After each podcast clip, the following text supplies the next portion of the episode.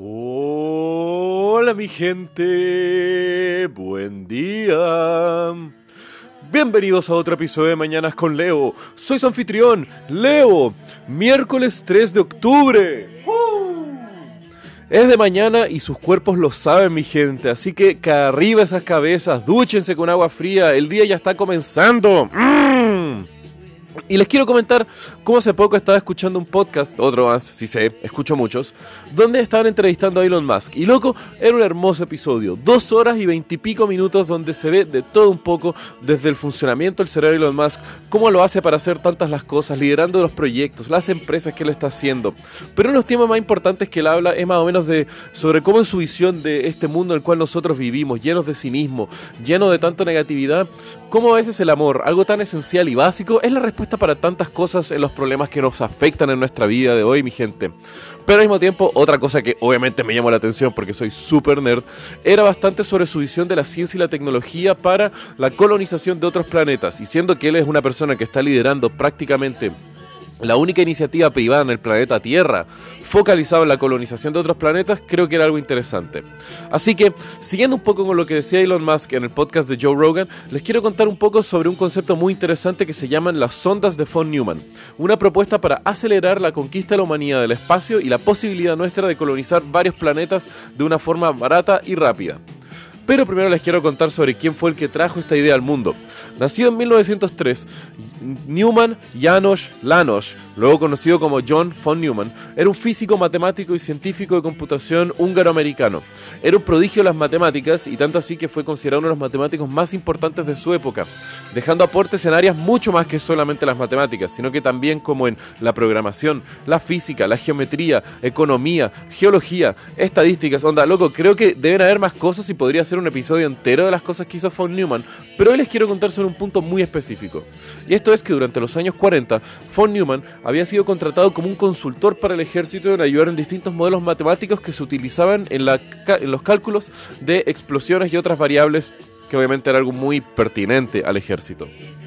El tema es que debido a este trabajo con el ejército terminó siendo contratado para el proyecto Manhattan. Para los que no se acuerdan, el proyecto Manhattan es el proyecto de la creación de la bomba atómica que luego fue utilizado por Estados Unidos contra civiles en Japón, dejando así la derrota absoluta de la nación japonesa durante la Segunda Guerra Mundial. El tema fue que durante esta época de trabajo, von Neumann se cruzó y conoció a otro físico y matemático brillante que también estaba trabajando ahí, nuestro querido amigo Enrico Fermi. Sí, el mismísimo Fermi de la paradoja de Fermi, que luego seguimos más de ocho episodios donde hablamos de esta paradoja de por qué el universo está vacío y dónde está la vida inteligente. El tema es que obviamente estos ambientes de intercambio intelectual era algo inevitable, que la paradoja Fermi se pasara de un cerebro a otro. Y von Neumann fue uno de los que escuchó un poco sobre eso y comenzó a tirar distintas hipótesis. Pero lo que viene es bastante interesante porque no viene de un lado más ingenieril, sino que viene de un lado más de la biología. El tema es que von Neumann, una de las tantas cosas que había hecho es que estaba estudiando la capacidad de autorreplicarse de ciertas células. Y el tema es que esta estructura de autorreplicación de la célula de von Neumann dio una inspiración para diseñar y hipotetizar mecanismos y maquinarias que tuvieran la capacidad de agarrar elementos e ingredientes del ambiente que los rodea para crear otra máquina igual a sí misma. Y así estas dos máquinas crean otras dos más. Y luego esas cuatro crean otras cuatro más. Y así sucesivamente creciendo la población de maquinaria y lo que él llamaba como ensambladores universales.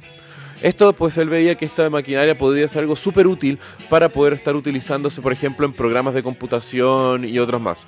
Tanto así que bajo este concepto de autorreplicación, von Neumann logró diseñar el primer programa de computación que al estar dentro de un computador generaba una copia de sí mismo y luego intentaba saltar de una red computacional de una a otra, generando así la estructura y el diseño del primer virus computacional. Ugh, gracias von Neumann.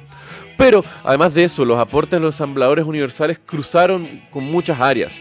Tanto así que eh, para una de las posibles, no, respuestas de la paradoja Fermi, pero basado en la exploración espacial de la humanidad, von Neumann dice de que la utilización de estos ensambladores podría ser algo bastante interesante para la minería de eh, materiales necesarios para la expansión de la humanidad hacia otros planetas, teniendo pequeños mineros que utilizan los minerales de una luna o de un asteroide para crear copias de sí mismo y así poder tener una extracción que va incrementando de forma exponencial sobre los minerales requeridos para la futura colonización espacial espacial.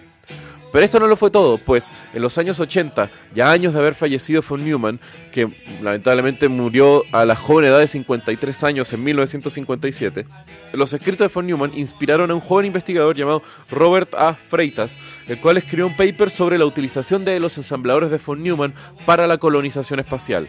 Esto pues, eh, el propuesto que había tirado Freitas era que en un futuro bastante eh, cercano, la expansión de la humanidad se vendría acelerado creando pequeñas sondas espaciales, las cuales él, en honor a su gran ídolo von Neumann, las llamó sondas de von Neumann, estarían explorando y flotando por el universo, recolectando material, creando otras sondas que también estarían explorando y enviando toda esta información que estaría incrementando de forma exponencial de vuelta al planeta Tierra, y así al mismo tiempo poder expandir nuestra capacidad de búsqueda de información y de otros planetas que podamos ir colonizando. Al mismo tiempo, estas sondas que se autorreplican podrían ser totalmente independientes, que, incrementando y liberando al mismo tiempo recursos nuestros para estar en el seguimiento de todas estas distintas sondas que estarían explorando el universo.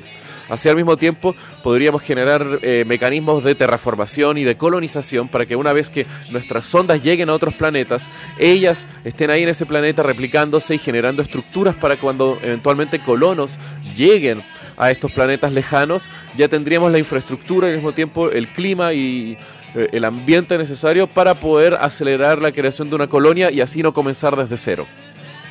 Pero claramente hay riesgos asociados a un diseño de un mecanismo que se puede reproducir sin fin y sin un propósito, más que eh, podemos eh, perder el control de estos mecanismos y tener un escenario bastante destructivo, donde tenemos ensambladores reproduciéndose y utilizando todos los recursos disponibles en el universo para crear más ensambladores sin fin alguno y sin otra forma de controlarlos. Pero este hasta cierto punto es un escenario que no hemos ni siquiera llegado a generar maquinarias autorreplicables, pero es bueno ya tenerlo en mente. Tanto así que Freitas utiliza este mismo concepto de los replicadores de von Neumann descontrolados en la nanotecnología, en lo que se le llama el escenario de la masa gris, donde distintas nanomáquinas descontroladas degradan toda la materia para generar más nanomáquinas y buscan más material para generar más nanomáquinas, degradando así como todo el universo en una masa amorfa sin propósito más que simplemente generar más unidades de misma. Pero bueno, mi gente, estas hipótesis, como podemos ver, responden de alguna forma como el cómo nosotros podríamos ampliar nuestro conocimiento del universo y ver si respondemos la paradoja Fermi o si nosotros mismos colonizamos el universo entero utilizando estos principios mecánicos. Pero bueno, mi gente, que tengan un muy buen día. Los quiero. Besos.